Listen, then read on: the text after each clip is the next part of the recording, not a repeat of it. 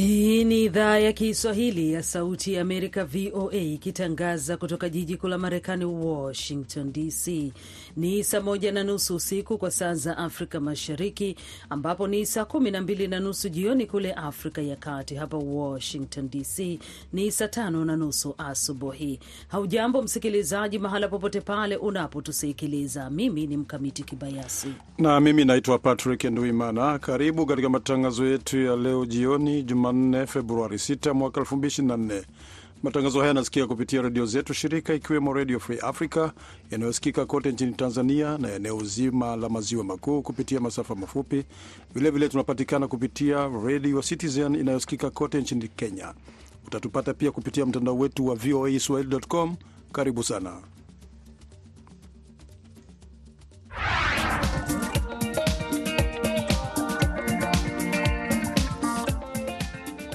Miongoni mwa ripoti tulizokuandalia, mtandao unaopinga ukeketaji nchini Tanzania unaitaka serikali nchini humo kutunga sheria kali za kuwalinda wanawake kufuatia ongezeko la ukeketaji.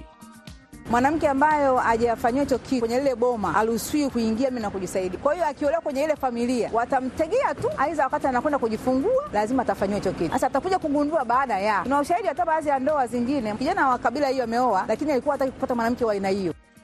Kwingineko, mahakama nchini Kenya imemfungulia mashtaka kiongozi wa kundi la kidini na wenzake wanaoshukiwa kusababisha vifo vya watoto mia mbili. Ni baadhi ya vidokezo ambavyo tumekuandalia katika matangazo haya ambayo yanachukua takriban dakika 30. Kwanza namkaribisha Patrick Nduimana ambaye anakusomea habari za dunia. Mahakama ya rufaa ya serikali kuu Jumanne imeamua kuwa Donald Trump hana kinga ya kutoshtakiwa kutokana na shutuma kuwa alipanga kubatilisha matokeo ya uchaguzi wa 2020 baada ya kushindwa katika uchaguzi huo, ikiashiria kuwa rais huyo wa zamani wa Marekani atakabiliwa na kesi isiyokuwa ya kawaida ya makosa ya jinai. Uamuzi huo ambao bila shaka Trump atakata rufaa kuupinga unatupilia mbali juhudi zake za kukwepa kesi ya mashtaka kwamba alihatarisha demokrasia ya Marekani na, makab, na makabidhiano ya madaraka kwa amani, hata kwamba anaimarisha nafasi yake kama mgombea mteule wa chama cha Republican kwenye uchaguzi wa rais wa Novemba mwaka huu. Mawakili wa Trump walieleza kuwa marais wa zamani wana haki ya kinga ya kisheria na hawawezi kufunguliwa mashtaka ya makosa ya jinai kwa vitendo vyao wakiwa mamlakani, isipokuwa tu wakifunguliwa mashtaka na bunge na kuondolewa madarakani na baraza la Senate. Milipuko kadhaa katika soko lenye shughuli nyingi katika mji mkuu wa Somalia wa Mogadishu imeua watu kumi na kujeruhi wengine wengi Jumanne, wakazi wameliambia shirika la habari la Reuters. Nimehesabu watu kumi waliokufa na wengine kumi na watano waliojeruhiwa. Duka langu limeharibika kabisa. Milipuko ilitokea katika maeneo manne katikati ya soko. Hassan Ali, mfanyabiashara katika soko la Bakara, ameiambia Reuters. Haikufahamika wazi nani alihusika na, milipuko hiyo, lakini kundi la Al-Shabab hufanya mara nyingi mashambulizi ya mabomu nchini Somalia na kwingineko. Bakara, soko kubwa la Mogadishu, limejaa wafanyabiashara na ndipo wakazi wengi kila siku hununua vyakula vyao, nguo, dawa, vifaa vya elektroniki na vitu vingine. Wakazi wameiambia Reuters kwamba kulikuwa na milipuko kadhaa ambayo iliharibu maduka mengi. Wauguzi watatu kwenye hospitali ya Erdogan wameiambia Reuters kwamba hospitali hiyo ilipokea majeruhi ishirini.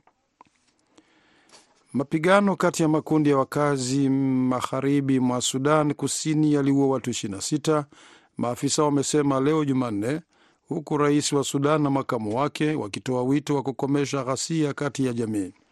Zaidi ya watu 150 waliuawa tangu wiki iliyopita katika mizozo tofauti ambayo iliwahusisha vijana wenye silaha kutoka jimbo la Warap dhidi ya mahasimu wao kutoka ziwa jirani na majimbo ya Western Bar El Ghazal na Abei, eneo ambalo liko chini ya utawala wa pamoja wa Sudan Kusini na Sudan.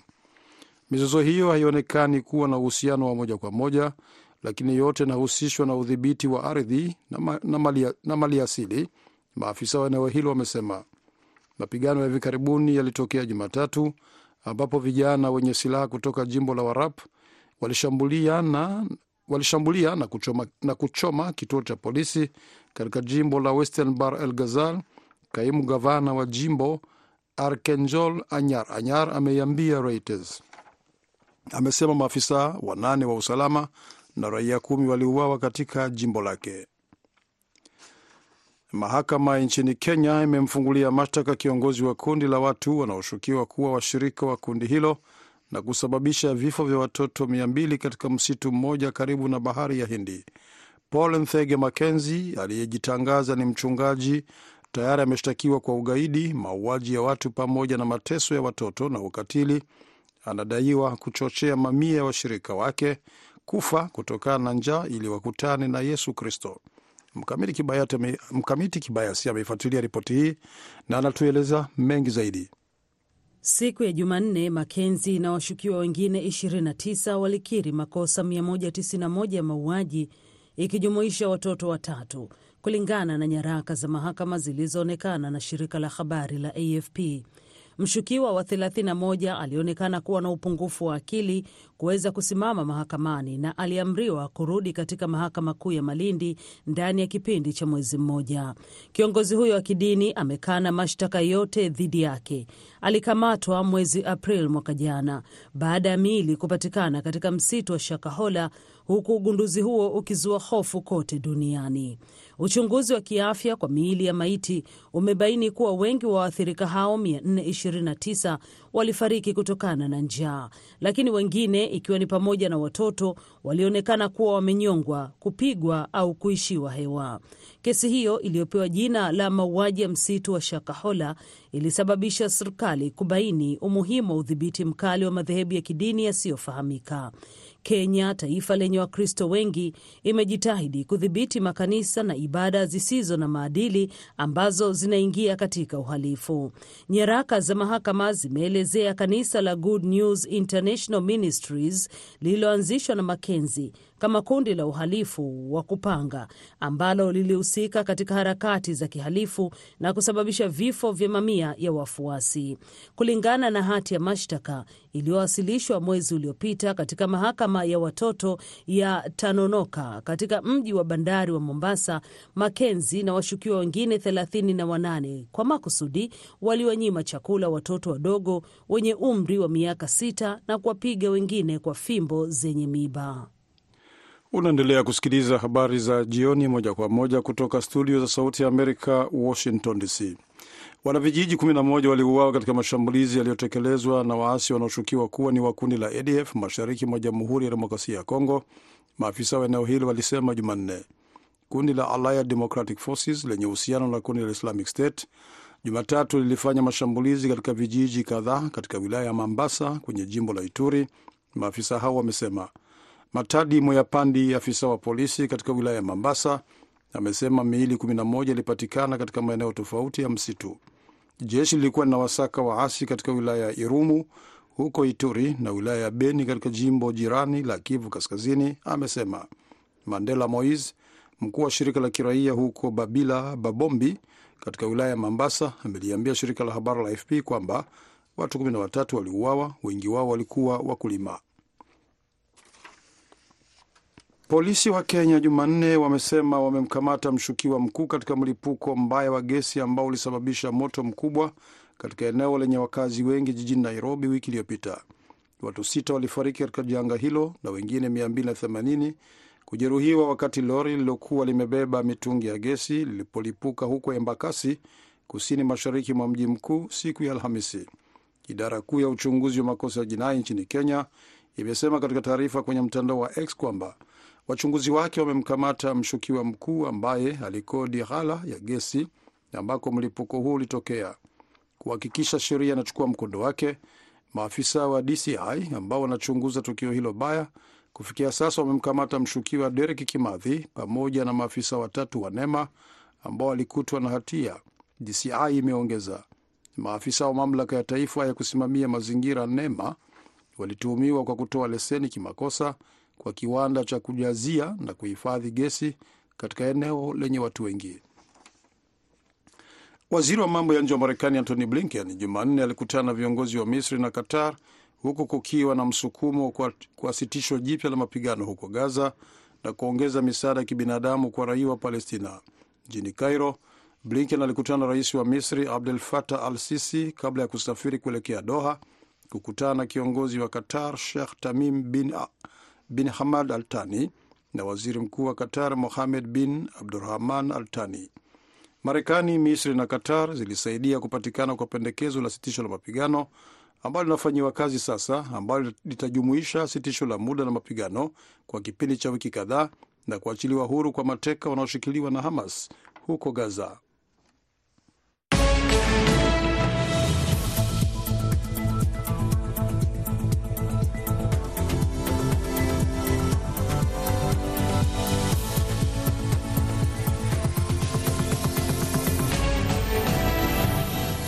Unaendelea kusikiliza matangazo ya VOA Swahili kutoka hapa Washington. Habari tuliyoipatia uzito wa juu inatupeleka Tanzania, ambapo mtandao unaopinga ukeketaji nchini Tanzania umeitaka serikali nchini humo kutunga sheria mpya ya kuwalinda wanawake na wasichana walio zaidi ya umri wa miaka kumi na minane kufuatia ongezeko la ukeketaji, huku vyombo vya habari vikitakiwa kupaza sauti kusaidia mapambano dhidi ya ukeketaji ambao ni kinyume cha haki za binadamu.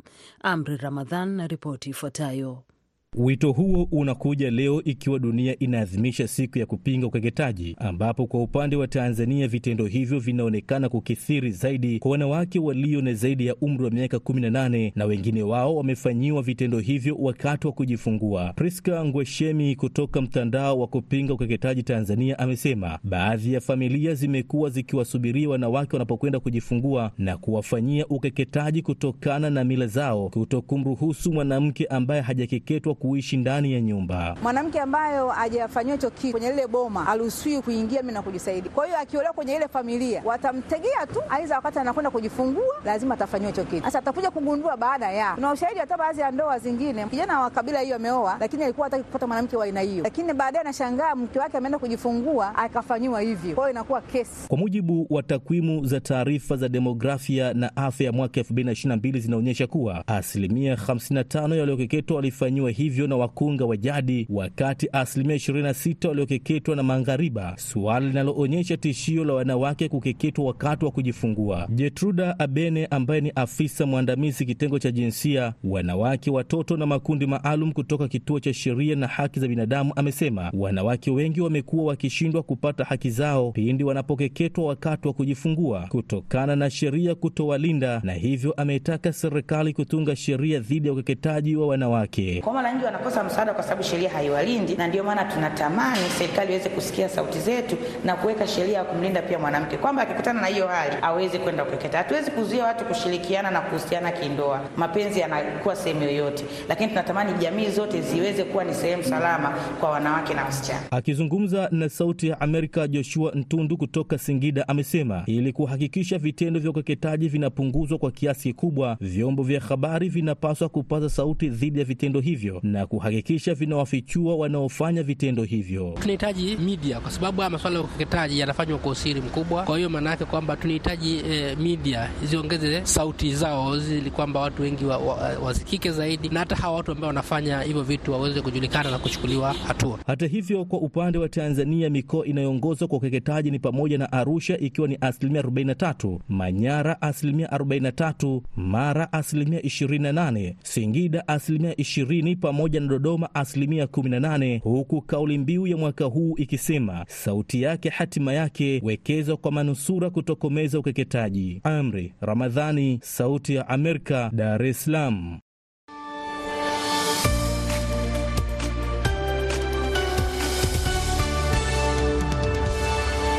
Katika ripoti nyingine ni kwamba upinzani nchini Senegal umelaani uamuzi wa bunge la nchi hiyo kuakhirisha uchaguzi wa rais kwa miezi kumi na kueleza kitendo hicho kuwa ni mapinduzi ya kikatiba na kuitumbukiza taifa hilo la Afrika Magharibi katika mzozo mbaya wa kisiasa katika muda wa miongo kadhaa. Abdu Shakur Abod anaisoma ripoti kamili. Wabunge walio wengi upande wa chama tawala walipitisha hoja ya kuahirisha uchaguzi wa rais hadi Disemba 15 baada ya mjadala mkali na mvutano na kusukumana hadi wakati mmoja polisi walilazimika kuvamia kikao na kuwaondoa baadhi ya wabunge wa upinzani. Hatimaye jana usiku, kwa karibu sauti moja, wabunge waliidhinisha mabadiliko hayo yanamruhusu rais Macky Sall ambaye mhula wake wa pili unatarajiwa kumalizika mapema mwezi April kubaki madarakani hadi pale atakayechukua nafasi yake kuapishwa pengine mapema mwaka 2025. Babakar Aba Mbaye, mbunge wa upinzani, anasema hakuna neno kwenye kamusi linaloweza kutafsiri hatua hiyo isipokuwa ni kuongeza muda wa mhula wa rais. Walipotupatia hati ya hoja, walituambia uchaguzi umeahirishwa hadi Agosti 25. Polisi walivamia na kutuondoa ili waweze kupitisha mabadiliko hayo ya katiba. Sasa uchaguzi unafanyika Disemba 15. Kwa hivyo hivi sasa tuko chini ya utawala mgumu wa mwaka mmoja wa rais Macky Sall. Tunatoa wito kwa wananchi kujitokeza na kuonyesha wakati umefika wa kutetea demokrasia. Mtaalamu wa masuala ya katiba nchini Senegal, Profesa Babakar Gay amekosoa uamuzi huo, akieleza shirika la habari la AFP kwamba ni ukiukaji wa misingi ya kidemokrasia na tukio la hatari sana ambalo halijawahi kutokea nchini humo. Ce qui s'est passe hier est un precedent extremement dangereux. Kilichotokea jana ni tukio la kipekee la hatari na hatari sana kwa demokrasia. Kesho rais anaweza kusimama siku ya mkesha ya uchaguzi Desemba 15 na kurudia kitendo hicho hicho na kubuni mazingira sawa na kusema kuna hatari ya kuzuka vurugu baada ya uchaguzi na kuahirisha tena kwa muda usiojulikana uchaguzi wa rais. Gai anasema hatakubali nchi yao ambayo inatajwa kama mmoja kati ya kitovu cha demokrasia Afrika itumbikie kwenye utawala wa kimabavu. Wabunge kutoka chama cha rais Sall ambao wameshindwa kukubaliana na mgombea kiti cha rais aliyechaguliwa na rais mwenyewe waliunga mkono pendekezo hilo. Mbunge Musa Diakate, mwenyekiti wa kamati ya sheria inaunga mkono serikali, anasema Rais Sall alisema atatumikia mihula miwili na ameshikilia na kutekeleza ahadi yake. Hii si njama ya kutaka kubaki madarakani. Ghasia zimetokea nje ya bunge tangu jana, lakini inaripotiwa kwamba leo hali imekuwa ya utulivu, kukiwepo na idadi kubwa ya polisi wa kupambana na ghasia katika njia kuelekea bunge ili kuzuia maandamano au ghasia. Wagombea wawili wa upinzani wa kiti cha rais akiwemo waziri mkuu wa zamani Bi Aminata Ture walikamatwa na baadaye kuachiliwa kufuatia ghasia zilizozuka mwishoni mwa wiki kupinga kuahirishwa kwa siku ya uchaguzi. Senegal haijawahi kushuhudia mapinduzi tangu kunyakua uhuru wake kutoka Ufaransa mwaka 1960. Na hapa Marekani, mahakama ya rufaa ya serikali kuu imeamua hii leo kwamba rais wa zamani Donald Trump anaweza kukabiliwa na mashtaka kwa madai alipanga njama kutengua matokeo ya uchaguzi mkuu mwaka elfu mbili na ishirini na kukataa madai ya rais huyo wa zamani kwamba ana kinga dhidi ya kushtakiwa. Sande Shomari amezungumza na mchambuzi wa siasa za kimataifa Amini Mwidau kutoka Canada, na kwanza kutaka kujua hii ina maana gani kwa Trump pamoja na mawakili wake. Na, na, nafikiri kama watu wengi wale waliokuwa wakifuatilia kesi hii, kubwa zaidi lilikuwa ni Donald Trump akijaribu kutafuta njia ya kuchelewesha ile mashtaka yake dhidi ya uvamizi wa bunge la Marekani ambao kwamba yangeweza kuleta athari katika kusimama kwake kwa urais wa mwaka huu. Kwa hiyo tegemeo lake lilikuwa ni kwamba uh, ile mahakama ya rufaa ingempata kwamba ana kinga kama rais, lakini mahakama leo ilivyoamua ni kwamba hana kinga kama rais aliyekuwa uh, wa zamani. Na vile vile yale mambo aliyojihusisha nayo ni mambo ambayo ame, amejiingiza lakini hayako katika mamlaka ya kiraisi. Na na na na kwa hiyo uh, ile nia aliyokuwa nayo ya kuchelewesha mchakato mzima wa mashtaka ambayo kwamba yalikuwa yakimkabili kwa sasa hataweza kuitekeleza. Ni kwamba mashtaka yatakwenda yata mbele kulingana na ile hukumu ilivyotokea hivi leo na pengine tumekusha shuhudia mengi yakitokea wakati mambo yanapoamuliwa kwa upande wa wafuasi wa Trump na vilevile vile kwa upande wa mbio ndani ya chama chake. Je, pengine swala hili litakuwa na athari zozote kwa sasa katika katika kura za maoni ambazo kwamba zime, zimefanywa na watafiti mbalimbali yaonyesha kwamba baadhi ya watu ambao kwamba tayari wamempigia kura katika zile primary ama mchakato wa kuja wa kutafuta msimamizi wa chama chao cha Republican katika kura za Novemba, uh, kuna asilimia kama baina ya thelathini na arobaini ambao wamesema ikiwa atapatikana na makosa yote ya jinai basi hawatakuwa tayari kumpigia kura. Kwa hiyo katika kesi moja ambazo za jinai zinazomkaba ni hii kesi ya ya kuvamia ya Congress na kujaribu kuzuia Congress kuendelea na mchakato wa, wa kuidhinisha matokeo ya uchaguzi ule wa, wa urais. Na pengine kwa upande mwingine, uh, tunafahamu kuhusu swala zima la mahakama ya juu inaweza sasa kuamua kusikiliza kesi kama hii, au pengine hawatajiingiza na kuachana na uamuzi huu kama ulivyo, ikiwa bado kuna kesi ile nyingine ya Colorado kana na na kesi zinazoikumba ile ile mahakama kwa sasa kama vile ya Colorado ambayo kwamba mchakato wake unaanza tarehe nane. Na mahakama hii ya ya rufaa imewapa mpaka tarehe kumi na mbili mahakama ile ichague kwamba itachukua kesi hii malaa, la, kwa sababu wanayo amri, waweza wakasema hatutaishika. Na moja kati ya ya ya kitu ambacho wachambuzi wengi walikuwa wakijiuliza ni kwa nini mahakama ya rufaa imechukua muda mrefu kuamua, lakini kitu muhimu walichofanya na wamehakikisha kwamba vipengele vyovyote ambavyo kwamba vingeweza kufanya kesi hii isikizwe zaidi mbele ya mahakama ya rufaa na kwenda mahakama ya juu wameviangalia na wakavizungumzia kwa kwa undani zaidi.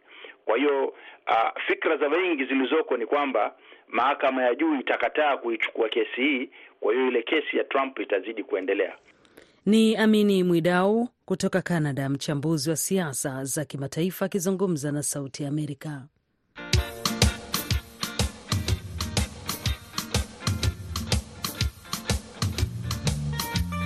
Leo katika dunia ya wanawake, tunaelekea huko nchini Kenya ambako tunaelezewa kumekuwepo na msururu wa mauaji ya wanawake nchini humo na watu wanaoaminika kuwa wapenzi wao.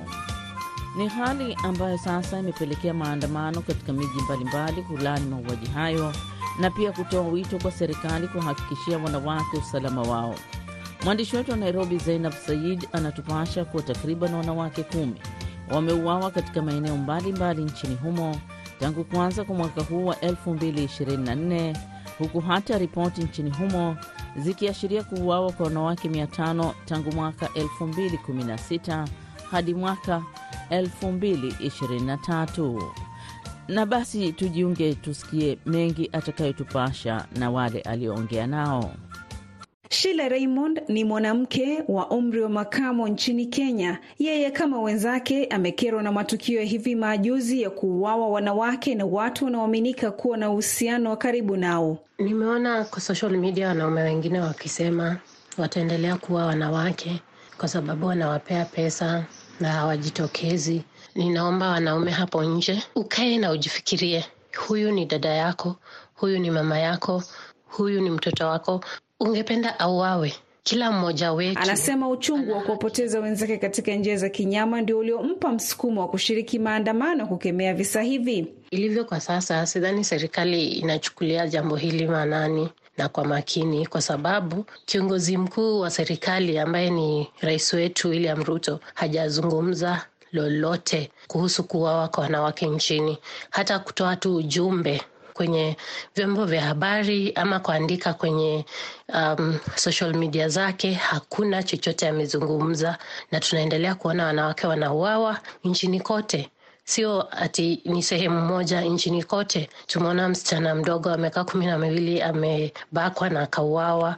Kwa hivyo hili ni jambo mashirika mbalimbali ya kijamii yamekuwa mstari wa mbele katika kukashifu mauaji haya na dhuluma dhidi ya wanawake. Andros Susamba, mratibu vuguvugu la Africa Rising, anasema inasikitisha kuona ongezeko la mauaji na dhuluma dhidi ya wanawake. Haki za wanawake ni, mu, ni miongoni mwa haki za kibinadamu na serikali iko na jukumu la kulinda kina mama kwa jumla. Vilevile wananchi wako na jukumu la, la kulinda kina mama zao. Kwa hiyo ujumbe ni kukomesha mauaji uh, dhidi ya wanawake, kwa sababu mwanamke ni mtu wa heshima sana katika jamii, tunajua hivyo. Kwa hiyo hatuwezi kunyamaza, tuangalie kwamba wanawake wanauliwa kiholelaholela. Um, visa vingi vya mauaji vinafanywa na wanaume ambao wana ukaribu na wanawake hawa hasa wa kimapenzi au kifamilia. Andros anasema wakati umefika kwa serikali kuwachukulia hatua kali kwa wahusika ili liwe funzo kwa wale wanaonuia kutekeleza unyama kama huu. Tumeona kwamba wameweza kujaribu na kuwapata wahalifu. Nafikiri shida haiko kwenye uchunguzi, shida iko baada ya uchunguzi, nini kinafanyika.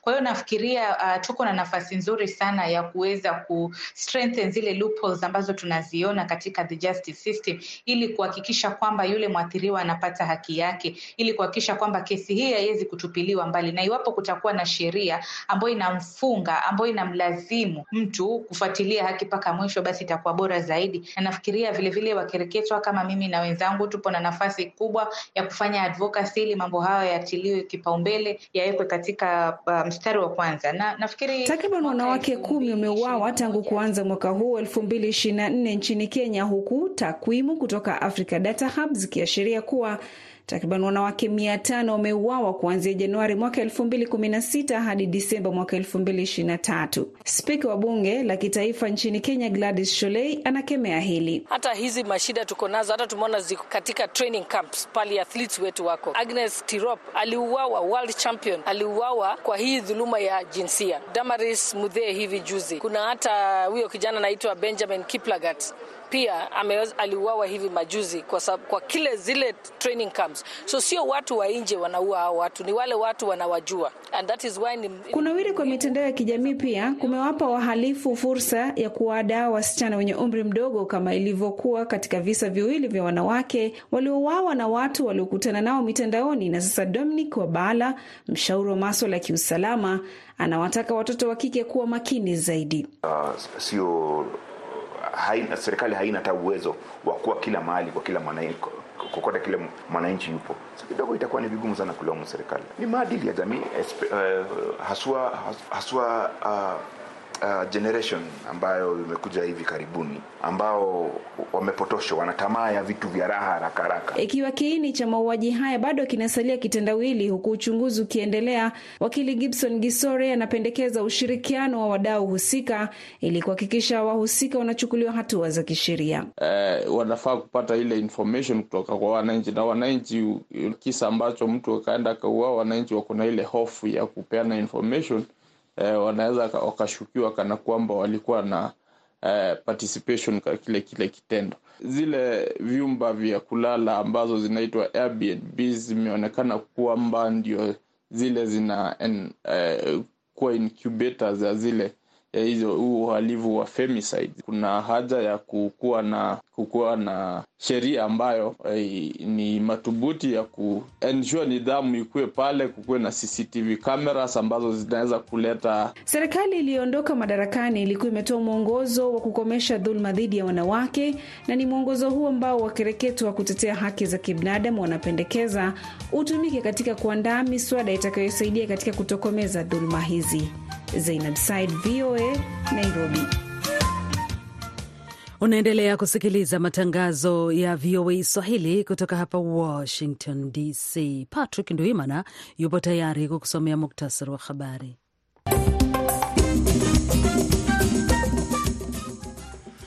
Mahakama ya rufaa ya serikali kuu Jumanne imeamua kuwa Donald Trump hana kinga ya kushtakiwa kutokana na shutuma kuwa alipanga kubatilisha matokeo ya uchaguzi wa 2020 baada ya kushindwa katika uchaguzi huo, ikiashiria kuwa rais huyo zamani wa Marekani atakabiliwa na kesi ya makosa ya jinai ambayo haijawahi kutokea. Milipuko kadhaa katika soko lenye shughuli nyingi katika mji mkuu wa Somalia wa Mogadishu imeua watu kumi na kujeruhi wengine wengi Jumanne, wakazi wameliambia shirika la habari la Reuters. Na mapigano kati ya makundi ya wakazi magharibi mwa Sudan Kusini yaliua watu 26, maafisa wamesema leo Jumanne, huku rais wa Sudan na makamu wake wakitoa wito wa kukomesha ghasia kati ya jamii. Zaidi ya watu 150 waliuawa tangu wiki iliyopita katika mizozo tofauti ambayo iliwahusisha vijana wenye silaha kutoka jimbo la Warap dhidi ya mahasimu wao kutoka ziwa jirani na majimbo ya Western bar el Ghazal na Abei, eneo ambalo liko chini ya utawala wa pamoja wa Sudan Kusini na Sudan. Muktasari wa habari ndio unatukamilishia matangazo ya idhaa ya Kiswahili ya Sauti ya Amerika kutoka Washington. Kwa niaba ya wote waliofanikisha matangazo haya, nimeshirikiana na Patrick Ndwimana. Mwongozaji alikuwa ni Fiona na Ndundu. Msimamizi wa matangazo ni Abdu Shakur Abod. Naitwa Mkamiti Kibayasi. Uwe na wakati mzuri popote pale unaposikiliza VOA Swahili.